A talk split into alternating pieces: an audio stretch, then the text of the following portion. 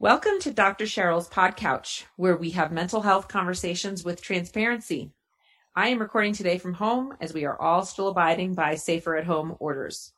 When you are finished listening to this episode, please rate, subscribe, and comment. Reviews are everything. So today I have on a very special and unique guest. Uh, her name is Carissa Rund, and she is a super survivor, a speaker, and a storyteller. She feels uniquely suited to talk about suffering and overcoming darkness because of her life. She has had more of her share of tragedy. Her mother died of breast cancer when, when Carissa was just 11 years old. She survived the Columbine shooting as a high school freshman. When she was 20, she became a war widow when her husband and high school sweetheart was killed in action in Iraq. At 31, she was diagnosed with terminal stage 4 cancer. Carissa was educated in journalism at the University of Colorado at Boulder. She's been in public relations at Georgetown University and in biz- and she has a business degree from the University of Colorado at Denver and a degree in theology from the Denver Seminary. In addition to fighting for her life, Carissa is also currently co-authoring an as of yet untitled novel about her one in a trillion life. She's married to Doug, her first husband's brother. Welcome, Carissa. That's right. Thank you. Thanks for having me. It's great to have you on. I thought, you know, a couple of months ago, you and I spoke, mm-hmm. and little did we know what was going to be happening in the world. So today, as we are talking, we are in a pandemic. We are also in an economic recession. We are hearing numbers every day of thousands, tens of thousands of people dying mm-hmm. in our country and around the world. And we know that anxiety and depression um, are up really high, 30% at least. So there's a lot of, I'd say, collective trauma and collective suffering that's happening right now. So the timing of this conversation, I don't think could be any better. Clearly, you have a life story of trauma, of loss, cancer, uncertainty. And people like to talk about resilience and grit throughout these times. And so I'm curious if you can share with me where and how did you get clearly those traits of resiliency and grit. And you talk about suffering well. Can you talk to me about what that really means for you? It's an interesting question because I think to some degree we were all born survivors in the sense that we all have this will to live deep inside of us. That's part of our human experience. And I think so. I think I'm not unique in some ways in that, but what it is is like you have this will to survive, but how are you going to survive? What's your life going to look like? Are you really going to live? Are you going to work through your stuff, work on finding joy, try to find peace, or are you just going to live broken? And I think that you can choose uh, your attitude. You can choose to find that peace. And for me, at Columbine, there was a bomb that was right next to me that was supposed to detonate. Um, and it would have blown me to bits, me and hundreds of other kids in the cafeteria. And that's always given me the sense that I was supposed to be here. So when stuff has happened to me, traumatic things have happened to me, uh, that's one of the things I've gone back to, but I'm supposed to be here. I'm supposed to be here. I'm here for a reason. I also believe that's an assurance that we can all have. And, you know, I've been learning about resilience and grit, studying it from an intellectual perspective, from a sociological perspective. And one of the things that I've learned is that we can all learn it.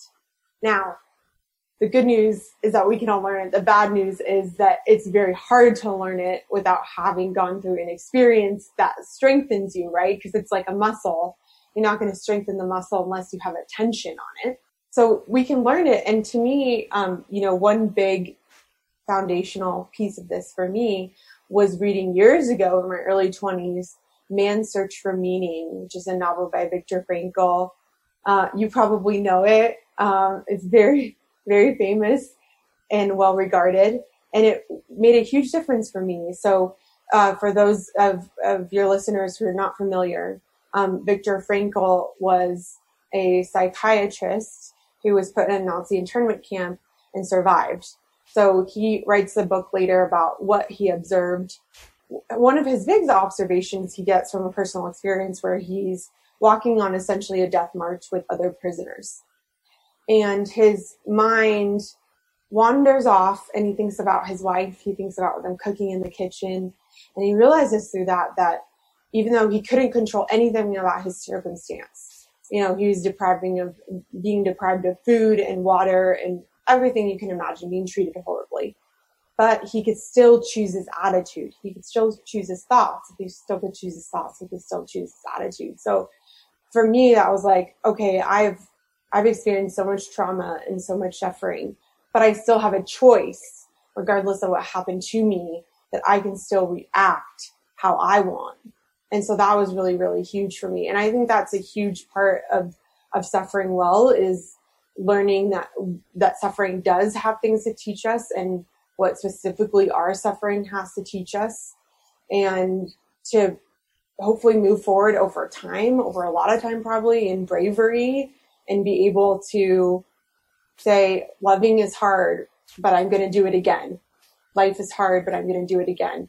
And to be able to, to choose that. And we may not be able to choose our circumstances, what family we were born to, uh, you know, what tragedies came our way, who we lost. But every day we can choose our attitude and we can choose hope. And that's for me like a theory, but it is a day to day discipline, especially during COVID, of how do I choose hope in the midst of this very difficult circumstance? And it's a hard battle some days, but I think it's really important. And if, if we don't have hope, what's, what's life for? You know, you need hope to make life worth living. So it's really a worthwhile battle. Sure. So you, you feel like you have this uh, deep spiritual connection with God. Can you talk mm-hmm. about that? You actually even said something like, there was a bomb next to me during Columbine that should have detonated, uh, but it didn't. So I believe that I'm here. So I have a kind of a twofold question, which is, so do you believe that the people that were lost that day, their time here was done, was through? Can you also talk about times where you have felt left down, let down, or forgotten by God, and how you've gotten through those times? Well, I've been thinking about this a lot for myself. As you know, I have stage four cancer. I've been given a terminal diagnosis and I have an 8% chance of survival. I've gotten pretty far on that. I'm almost five years in, so I'm hopeful, but I don't know if it, if it will take my life. What I do know is that while I'm here, I have important things to do and I have hope to share and that we all know that we're here for a reason. If we're still breathing, we're here for a reason and the, the latter part of your question, this connection with God, growing up, you know, I was raised in a Christian household, but it, a lot of things weren't really explained to me. And so I just sort of grew up with this idea of like, you just believe. And it was like, uh, something that wasn't really uh, explained to me. So I, when my mom died when I was 11 of cancer, uh, we were told that if we believed enough, she would be healed. And that's not what happened. So I thought, God is distant, a jerk, doesn't care about me, uh, all these things. But I was sort of content to continue to go to church and things like that. And then when my husband was killed when I was 20 and he was 21, then it was like, okay, God, you hate me. It's very clear to me what's going on here. And, you know, we're done. An interesting thing happened, which is that over time, there was, you know, so much grief, more tears than you can imagine. And over time, it's like God kind of won me back. Something made a big difference for me was reading the story of Lazarus. Lazarus died and then Jesus brought him back to life. But what's, there's so many incredible pieces of that. There's two verses in the Bible. Jesus wept. So I was like, okay, Jesus feels for people, right? He doesn't, he's not just separate. He feels that pain. He didn't want this to happen. He is sad for me that, that Greg died. And more than that, he's also made a way to bring him back to life. And I don't get to see that now, but I will get to see that later. And then I just started reflecting on he's given me this place that's free from all of these things that have tormented my life. There will be no shootings, no war, no cancer in this place. And but what makes this place so beautiful is not just the absence of things, but what it possesses, which is the very person of God there, the person that loves you the most, who made you, is there. And what could be more peaceful than that? What could be more beautiful? What could be more joyful? I'm on this spiritual quest to answer some of these deep questions for myself. And even with COVID, I went through a time where I was really afraid because they said if you have a terminal disease, there was guidance to hospitals that if you needed a respirator and there was a shortage, you wouldn't get one. So I, as a stage four cancer survivor, I was really afraid. And then I thought, well, if I, if I really believe this, then I have to believe the, the tenets of my faith. Then I have to believe that no matter what, I will be okay. If I am healed here, I will be okay. If I'm not made whole and healed until heaven, I will be okay.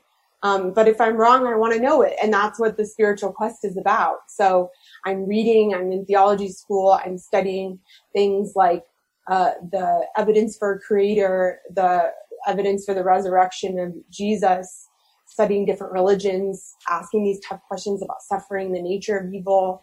I mean, I'm really getting in there um, because I'm interested in finding out, you know, where we came from, why we're here, and where we're going.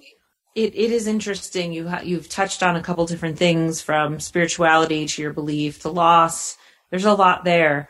Mm. One of the things that I thought when we first spoke was that I was going to talk to you about how to be a good friend, a good supporter to someone who's going through cancer. And I know you you have just so much to talk about, but you know, you lost your mom at a young age to cancer, then you were diagnosed with yourself. I, I'm just curious, how do you think, because this does come up, especially for people that are of my age, middle aged people, where all of a sudden I know a couple of people who have either had cancer, survived cancer, mm-hmm. um, are currently going through it. They've got young kids. Mm-hmm. And I always think, how can I be um, of best service to them and supportive to them and not say the wrong thing, which I have before, I'm sure, or, you know, how can I say better things? So do you have guidance to, to us, um, around that and even maybe someone going through grief, how to be there for someone who's going through grief as well? Yeah. First of all, I so appreciate your heart behind that and people who want to be there for their friends. I know so many people who've had their friends just run, their husbands, their wives. I mean, this is hard. It's hard to walk through this with somebody. So I just, I so appreciate that you want to be there for people. Um, and I think that it is hard. I mean, coming from the experience of being on one side of it when my mom was sick and being on the other side as I've been sick, um, I do feel like I've learned some things that I hope, you know, can be helpful for people. And I think the biggest thing is there's a huge, huge comfort in just their presence. So it's like, just be there, just be there. And I, as much as I've been through, I still don't know what to say sometimes because life is hard. And in these dark, dark moments, it's natural not to know what to say.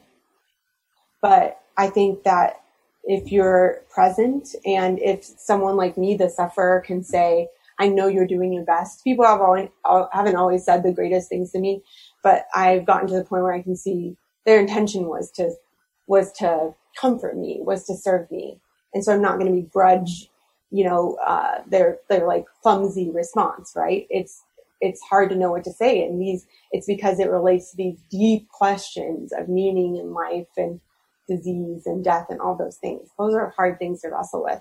So I think that, you know, to be, to be present um, to know uh, as as someone who's going through it that someone else is sharing my burden, that they care enough to be there, is incredibly encouraging in and of itself. I mean, I can't imagine going to the hospital and just having no one there.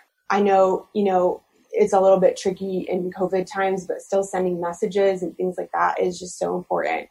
In terms of just really practical, I've realized I kind of honed in on what people are good at, what they want to do, like, I'm gonna not gonna ask my friend who doesn't cook to like be on the meal train, but she might come and I've been in such bad shape because I've had eight surgeries.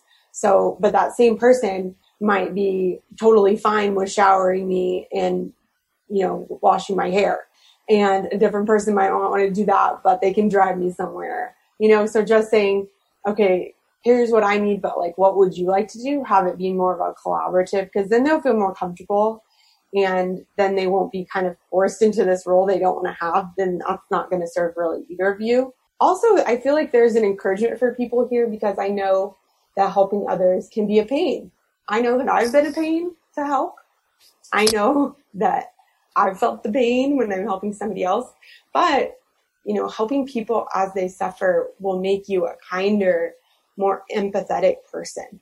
My takeaway so far is like, uh, just show up, right? Have good intentions. Uh, if you don't know what to say, maybe you say, I don't know what to say, but I want to sit here with you. Um, Perfect. Yeah. You know, something that just, it really, it's about showing up there are no perfect words. There are no magic words. There probably isn't going to be anything you could say that is going to change the circumstance, but your presence right. and your intention are what's important. Absolutely. That's exactly right. Okay. Thank you. So let's talk about grief. Um, in addition to having lost your mother, you're, you're also a widow.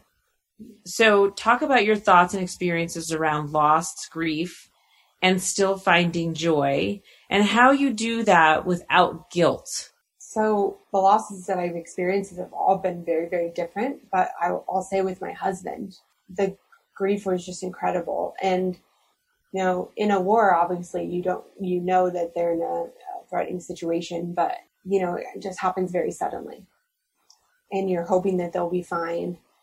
And I remember just, you know, going to bed at three or four in the morning, finally just collapsing just from exhaustion, sleeping a few hours my shirt would be wet because I would I wouldn't stop the tears anymore because it was like, what's the point? So it would get wet all here. And I I grieved intensely and in those moments you're not sure if you're ever gonna get out. Are you ever gonna dry out?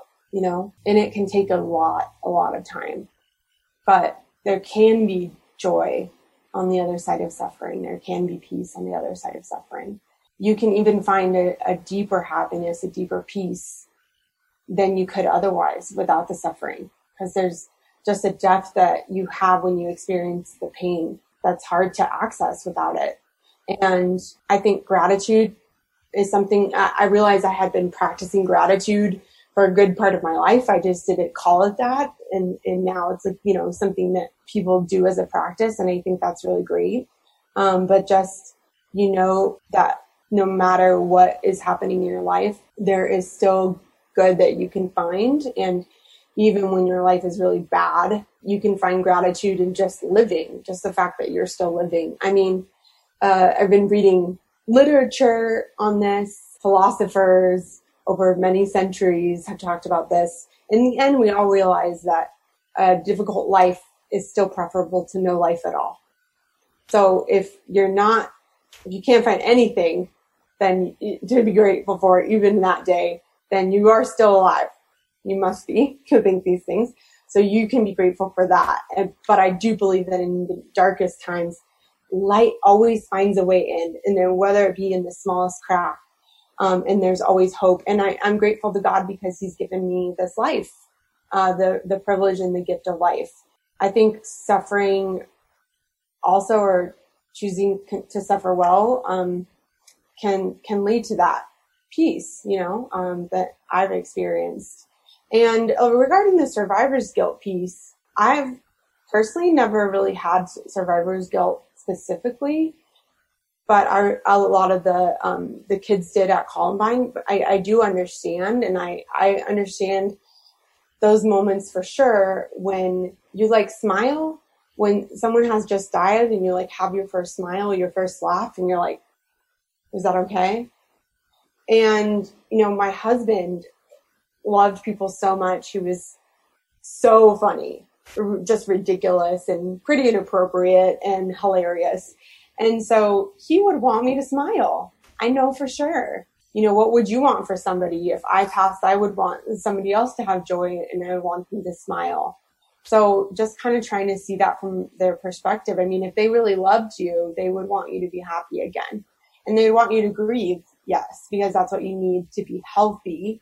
But they would also want you to find happiness and joy. And I think that that principle can, can guide us even after they pass. Yeah. I mean, I mean, uh, you know, you're talking and I'm in sort of this deep thought around that survivor's guilt. And I'm glad that you ha- didn't experience that. I know so many people experience that. And uh, lately, I feel like there's also been conversations around just even, let's say during COVID, you know, people saying if they complain about quarantine or having their kids all day, then there's this piece of like, but it could be worse. But I could be, you know, I could be sick. I could be in a hospital. I could be on a ventilator. I could have lost a parent and I didn't. And so then we also downplay our own experiences because we have that, you know, that feeling of like, I'm not allowed to complain. And I wonder if, if people around you have that. Do you notice that? Oh, yeah. all the time. All the time. So I, I mean, for me, and I do, I do this to myself and, and other people compare themselves to me. I think that there is a degree to which it's helpful for some perspective. Like, okay, it could be worse, right? There's, because it's actually kind of a, a, way to think of gratitude. Like, I'm grateful that I actually do have this, even because it could be like this. But it, it does get to a point where it's, I think, unhealthy, where you're like comparing yourself to other people and then you're not acknowledging your own pain and you're not giving yourself the the space for it. And so, yeah, people do this to me all the time. This and that is going on in my life. I'm really upset about this, but oh, like, sorry, you have cancer. Like, that's nothing to you. I shouldn't even be complaining about it. And so I kind of have to coach some of my friends, like, it's okay. You're still allowed to have difficulties in your own life just because mine is hard right now doesn't mean that yours is not allowed to be hard. And this is still stuff you're dealing with personally. Um, and I want to be there for you. Like, don't shut down so that I, as your friend, don't have an opportunity to try to help you through that, to listen to you, to be, you know, someone who can comfort you, hopefully. And I'm also like, let me use all this crap, like all this pain, all this stuff I've been through. Like, I want to use it to help you. Like, please tell me what's going on. Um, That's a good perspective. So, yeah, to say, say, back to somebody because I find I hear things like that on both ends, whether it's to me or just around me. That feeling of, I think, particularly women that you know want to complain about something and then they like stop dead in their tracks and realize, oh wait, I guess I don't have, really have a right to say that, you know, and then they they take it back. Yeah, it's like you have every right, you know. Yeah, and and you know what? There's always going to be somebody who has it worse. Always. Right right? Like I'm in between surgeries. Hopefully I won't have another one, but I've had eight surgeries, cancer, all this other stuff. But you know, I'm not starving today. That's nice. So right. it, it's just, yeah, it's, it's kind of, um, a, an exercise in guilt that we really don't need. I don't think any of us. Right. I think you're a, a good living example of the power of gratitude, the power of mindset, of positive mindset, of uh, surrounding yourself with positivity. I guess the last question I, I have for you touches on uh, trauma. And so you are a Columbine survivor. That was a school shooting before school shootings. I mean, I, I'll never forget where I was, what I was doing the day of Columbine. It tragically rocked our nation like never before. Nobody ever dreamed this could happen. So, do you still today do you experience trauma symptoms and is there anything that has helped or not been helpful since then? First of all, I agree. Um, no one ever expected it. And for me, because I had already known that life was hard and that people died when they shouldn't, for me, I was shocked but not surprised. So I had a little bit of a different reaction, I think, um, at the time even but it's a lot of trauma knowing that, you know, there were other students who tried to kill you when you were totally vulnerable, that you, out of all the people and all the places were, were there, right? Yeah, just something we couldn't have imagined. Um, for me, in the moment, and then I'll tell you about kind of dealing with the after effects. It, you know, in the moment, I was in the cafeteria and I, as I was running, my sister fell behind me. And so I had to make a decision. The door and the way out was closer to me than she was to me. So I had to make a decision. Should I run and get out or should I go back and get her toward the shooters? And then I heard this voice. It was an audible voice. Said, don't be afraid. And I felt this overwhelming sense of peace that I've never had before and never have had since. Um, and I knew that I was going to be okay. That um, if, if I went to get my sister, that we would get out, and and that's what happened. I went back to get her, and and we got out. So, you know, comparison can be helpful in the sense that I, the gratitude piece, where I was like, well, I could have died, I could have been injured, I could have been stuck there for many hours, but I still had a lot of trauma. I think probably one of the sort of dregs of that that I still have is that I'm not comfortable with my back to the door. They came in behind me and I couldn't see them and, you know, just kind of heard the shots. And I know a lot of kids, I still were kids, so I still call them kids. I still call myself a kid back then. You know, kids um, still have that issue where we just don't feel safe and comfortable. And uh, I don't do it all the time anymore, but like looking for the exits. And um, I don't know, you're a counselor. You should tell me. I've kind of gotten to the point where I'm like, that's not so bad. I'll just try to sit in where the places I feel comfortable. But I do feel strongly that as much as there is evil in the world, there is much more good. There are people choosing good every day. So it, it didn't give me this um, this view of humanity where then thought everybody was everybody was bad. You know what what has helped is community too. I remember um, afterwards, and you, you, probably remember this too. I mean, Columbine. I can talk to somebody from anywhere in the world, and they know probably where they were and what it was like. And um, we got those cards from all over the world, and I typed them out in my typing class. You know, thank you letters and gifts from all over the world. So as, as much as I felt like there was bad, there was still so much good and so much love in those moments. Um, I think it's good for you to to share that piece because as we um, before us on you know TV and on me, social media and things see these horrendous tragedies like Parkland and other things that have happened. Of course, Sandy Hook, which is unimaginable. I do always wonder: do all do all of these teddy bears and flowers and cards does this mean something to somebody who's going through such a horrendous tragedy? And so um, it's good to hear from you that yes, it did. It does make a difference. It validates that there's still good in the world. Yes, and that you're not alone. That you're not Someone's alone. There to share your burden. Mm-hmm. Beautiful. Well, thank you so much for sharing your story and your truth. And um, I wish you the absolute best in staying positive and having all the best health come to you. It was a pleasure. Thank you. Thank you for listening to this episode of Dr. Cheryl's Pod Couch. Please rate and review this episode and share with anyone who you think would benefit from it. To stay connected, please subscribe. Episodes are released every two weeks.